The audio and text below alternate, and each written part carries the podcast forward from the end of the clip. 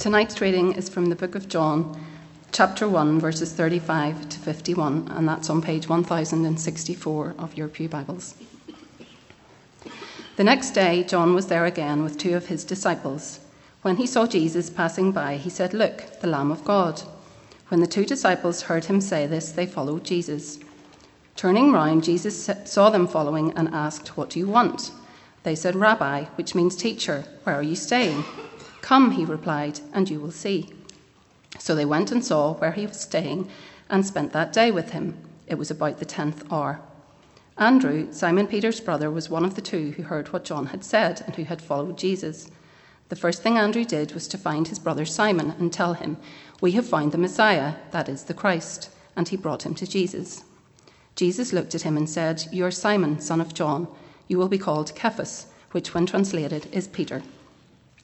The next day, Jesus decided to leave for Galilee. Finding Philip, he said to him, Follow me. Philip, like Andrew and Peter, was from the town of Bethsaida.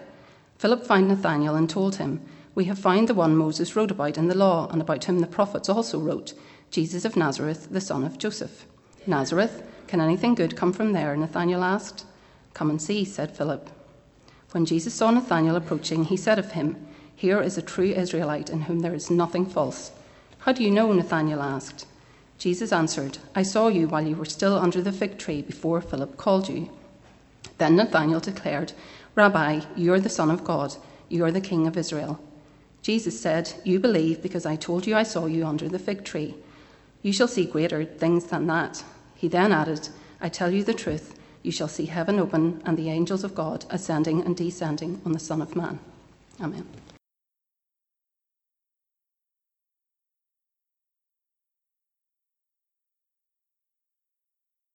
Well, thank you very much indeed, uh, Moira, and thank you to uh, Jenny and Paul for leading us so wonderfully in our prayers tonight. Now, these Sunday evenings, we're going to begin a new series called Essentials in Discipleship. And the title comes from a program which uh, the Presbyterian Church had produced to link with the special assembly that took place uh, in Coleraine during August. Karen and Susan and Sam and myself were there, and uh, a number of videos have been produced featuring various participants throughout the church. So the question really is what is a disciple? And uh, we're going to uh, tease that out a little bit. Tonight and over the next number of Sunday evenings, this side of Christmas, we're going to think about uh, uh uh, words beginning with the letter C, the call to follow Jesus, community, culture, courage, cost, challenge, continue. Uh, and tonight, the simple invitation is to come. So, this is the first part of our teaching for this evening. And we're going to watch this DVD that lasts for 14 minutes. Okay?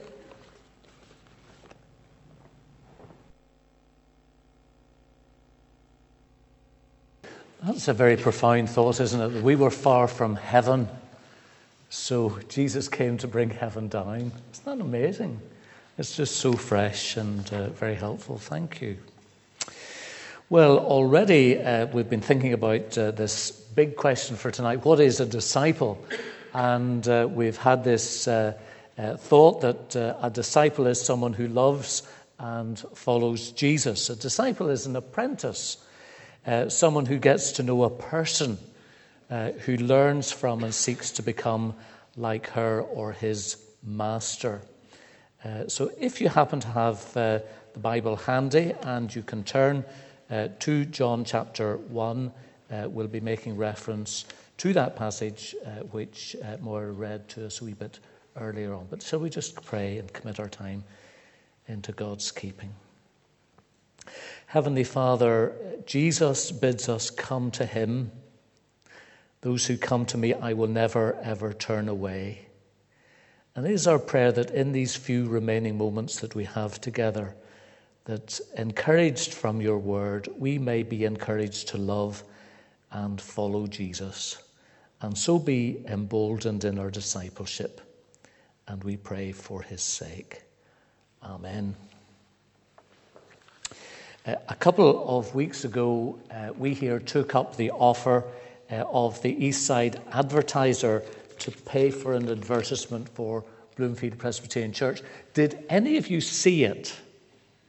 Now, that is interesting, actually. The majority of people here actually saw that advertisement, which is, is interesting. Uh, we had this photograph and 250 words reaching quite a wide variety of readers. Now, I think that was probably a good thing uh, to do. Good, why? Uh, to fill the church with people who've never been in Bloomfield before. Well, if that was our aim, I think we would be disappointed. But to make ourselves known through the newspaper is to inform, to let people know that we exist, to give them a little bit of an insight as to what we do, what goes on here. That's a worthwhile thing. But you and I know that it's not advertisements that bring people into church, it's other people. And articles that uh, I've just mentioned uh, they have the capacity to inform, but not to redirect lives. So, think about this passage from John chapter 1. It's a very familiar uh, passage.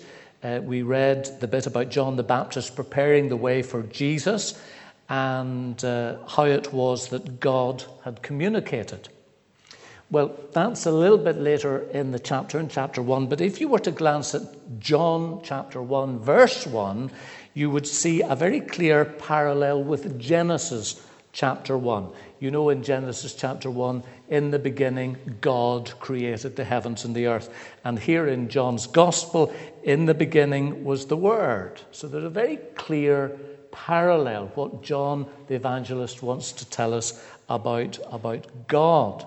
So John fills out the message that uh, the Word who was with God in the beginning was God. We were thinking about that this morning.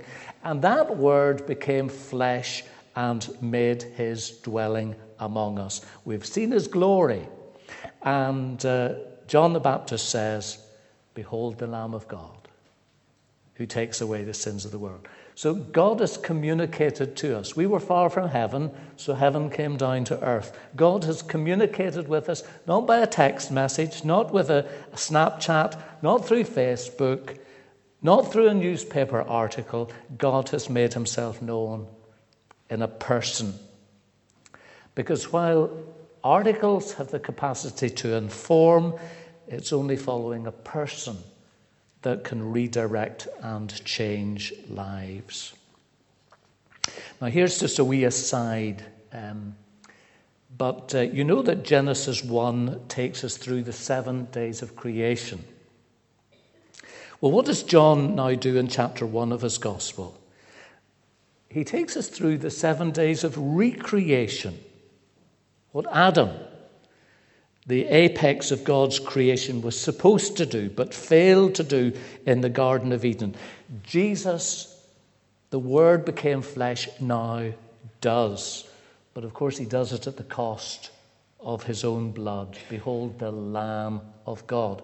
So, for example, you remember in Genesis chapter 1, on the third day, God created vegetation, seed bearing plants and trees on the land that bears fruit with seed in it. So, what does Jesus do in John chapter 2, verse 1? On the third day, the third day, yes? That is the third day of Jesus' public ministry, Jesus turned water into wine. So he does a miracle of recreation with fruit that have seed in it. Okay? That's just a wee aside, a teaser for you to explore in your own time. But here in chapter 1 of John's Gospel, we're introduced to somebody who has become our friend over the last number of Sunday mornings John the Baptizer. And we see in chapter 1, verse 6, there was a man sent from God whose name was John. He came as a witness to testify to the light. So you remember in Genesis chapter 1, even as God said, Let there be light, so John comes as a witness to the true light that enlightens hearts and minds. John was a witness to the light, or as it says in chapter 1, verse 23, he was a voice calling in the desert, Make straight ways for the Lord. And as we know, John isn't the key person. A bridesmaid doesn't outshine the bride. A best man doesn't take the limelight off the groom. No, the best man's job is to focus the spotlight on the key person, the central character. He must increase, I must decrease. And so John the Baptist points to Jesus. And John highlights the key thing that he knows about Jesus. It's not about me, he says in verse 29, it's about him. Behold the Lamb of God who takes away the sin of the world. I wonder could we be people like that? People who point people to Jesus and to tell them why he is so important. He's the only one who can take away sin. This week I received through the post this wee book. It's called Count It All Joy.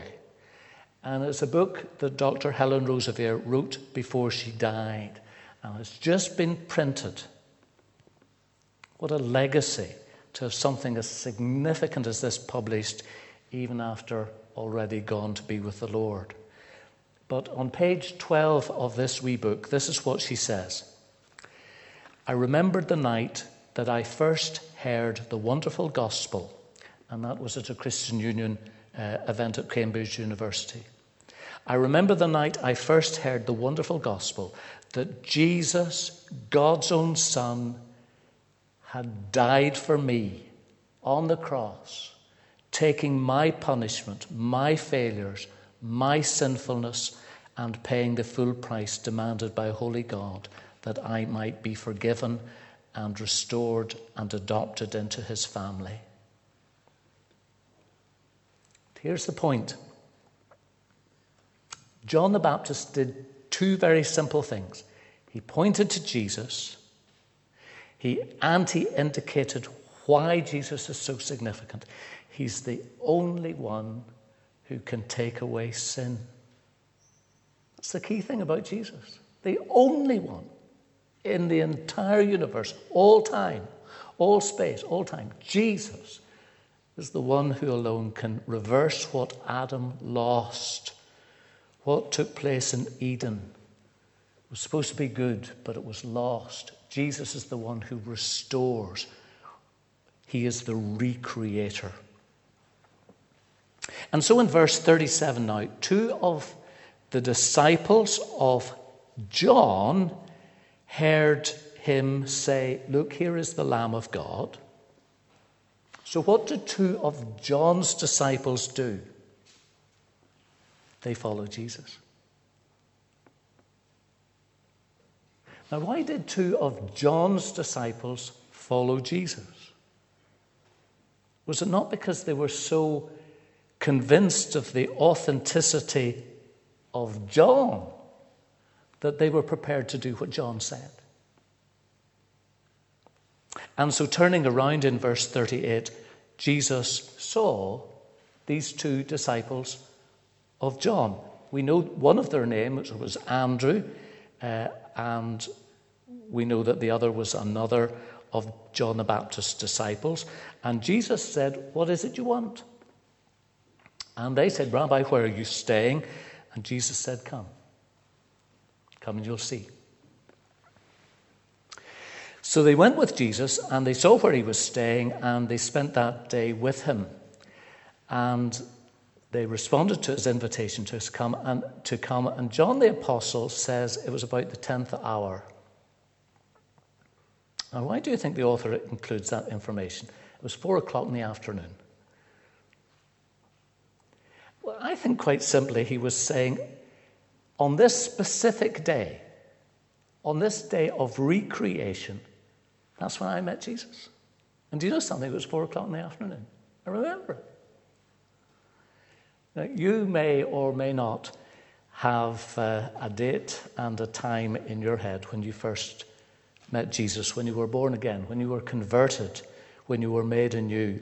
For me, I haven't a notion when that was. I think it must have been sometime when I was in my mother's lap. But for the person who wrote this, it would seem to me that that was none other than John the Apostle.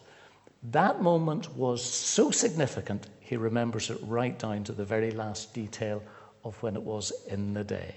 I first met Jesus on that specific day at four o'clock in the afternoon. Now, for those of us who have known Jesus for a very long time,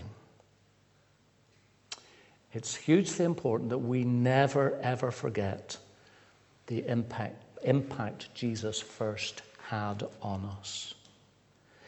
Because there are other people he now wants us to point people to him. Because he's the only one who can take away sins. And for other people, that encounter can be as significant and as important as it was for us. Okay, now we're nearly finished. Glance down at verse 40, if you will. And there we see that Andrew, Simon Peter's brother, was one of the two who heard what John had said and followed Jesus. And the first thing Andrew did, as we saw in the video, was to find his brother Simon and tell him, We've found the Messiah, that is the Christ. And Andrew brought Simon to Jesus. Isn't that good? Having met Jesus, the very first thing Andrew did was find his brother. We have found the Christ, and he brought him to Christ. Sometimes our home environments can be the most difficult, but they are actually our greatest opportunity as well. Come and meet somebody I've met, said Andrew. And I wonder if you notice, he doesn't preach at Simon. He simply brings them. Is there anybody at home we, we don't actually know how to speak to about the Lord, but we could say, Come with me. Come with me next Sunday morning to the Harvest Thanksgiving service uh, in Bloomfield. Come with me. Could that be a way of introducing your family member to Jesus? Last week, Faye asked me to produce a few invitations specifically to give to some of the girls in guides who have no active church membership. And so when I was doing that on the computer, I printed off a few more and I've actually left them at the welcome desk. And feel free to take one with you if you think that would be a helpful thing, just to be able to say to somebody, Will you come with me to this next Sunday morning? It's an old age family service. It would be very accessible. Last between 11 o'clock and 12 o'clock on Sunday morning. Would you come with me? Could you do that? Is that something that might be laid in your heart? And Jesus looked at the one that Andrew brought, his brother. And Jesus said, You are Simon, son of John. But you're going to be called Cephas. You're going to be called Peter. So, on meeting Andrew's brother, Jesus sees Simon and immediately knows what he will become. Is that not wonderful? As far as the human eye is concerned, Simon was a fisherman. That was it. But for Jesus, he was someone with unbelievable potential. He was going to be a rock upon which the church would be built. He was going to be the backbone of this new creation he had come to inaugurate. It was so beautiful. I heard a story recently about a person who contemptuously pushed past a drunkard. And that person looked up at him and said, I wish you could have seen what I could have been. Simon said, Andrew, come and meet somebody I've met. And when Simon met Jesus, Jesus saw in him what he could become. And that was the start of recreation that took place not only in Cephas's life, but in the life of the worldwide church. And if that's only something that happens on one of the days, do you see how that recreation continues? Verse 43. As the week continues, the next day, Jesus decides to leave for Galilee. And there he finds Philip, and he says to him, Follow me. Sometimes people go looking for Jesus, and sometimes Jesus goes looking for people. We see both here. If Simon Peter could say, I found Jesus, Philip could genuinely say, I was found by Jesus. And having been found, Philip in turn, verse 45, found Nathanael. And Philip said to Nathanael, We have found the one Moses wrote about in the law. That's Genesis through to Deuteronomy, about whom the prophet also wrote, Jesus of Nazareth. And Nathanael said, Nazareth? Can any good thing come from there? And Philip said, Come and see. Did you know that 85% of those who come to Christ come through a friend? Now, at this stage, Philip didn't know all the answers when he spoke to Nathanael. Philip didn't have the ability to argue either about geography or theology. Philip wasn't able to argue, argue Bible arguments, but he was able to say to Nathanael, Come and see. And when he brought him to Jesus, Jesus was able to read him like a book. So that's where discipleship begins. Even for the most unlikely people imaginable. If we're able to say, Come, come with me to church, come with me to the Harvest Thanksgiving service, come with me to merge, come with me to, to see you at university. Even the most unlikely people imaginable may also be transformed. Even the most unlikely individuals can be transformed by meeting Jesus or by being met by Jesus. Now, we can't do that. We can't do that by ourselves. It's only the power of the Holy Spirit who can do that.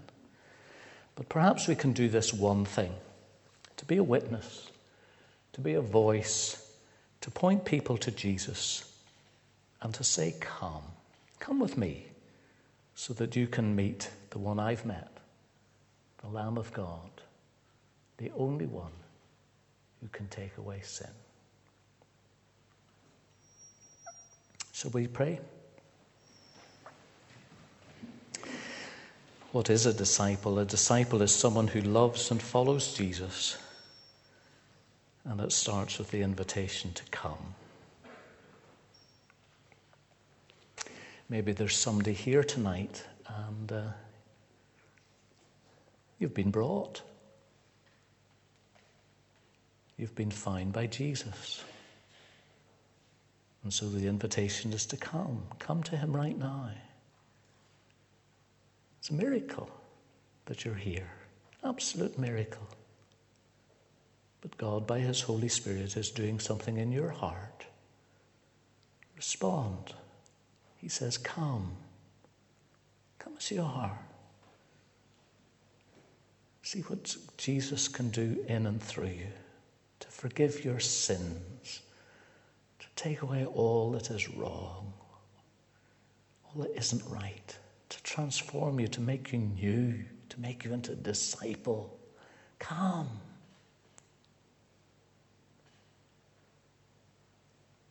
Maybe, Heavenly Father, you want us to be people who point to Jesus and are able to say to another, Come, come with me. Come and learn what I've learned. Come and meet the person I know. Oh, dear God, how, how might that happen in, in my life, in our lives this coming week? Um, we can't bring that about, but you can. So, dear Lord, may it begin in a most remarkable way, ways that we cannot even imagine this coming week, in the places you guide us to go. Hear our prayer, for it's offered in the name of Jesus. Amen.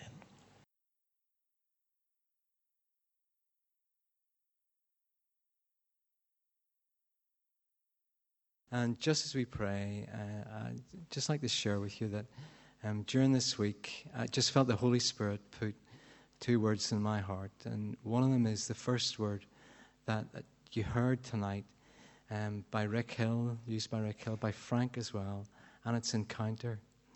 And I thought, what is the difference between a meeting and an encounter? An encounter is simply a meeting that leaves a deep and lasting impression. And that's how Jesus meets us. And the second word is epiphany.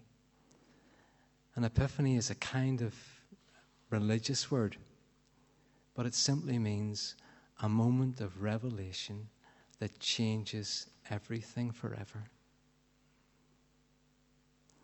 Lord, I thank you for our encounters with you, the living, risen Lord.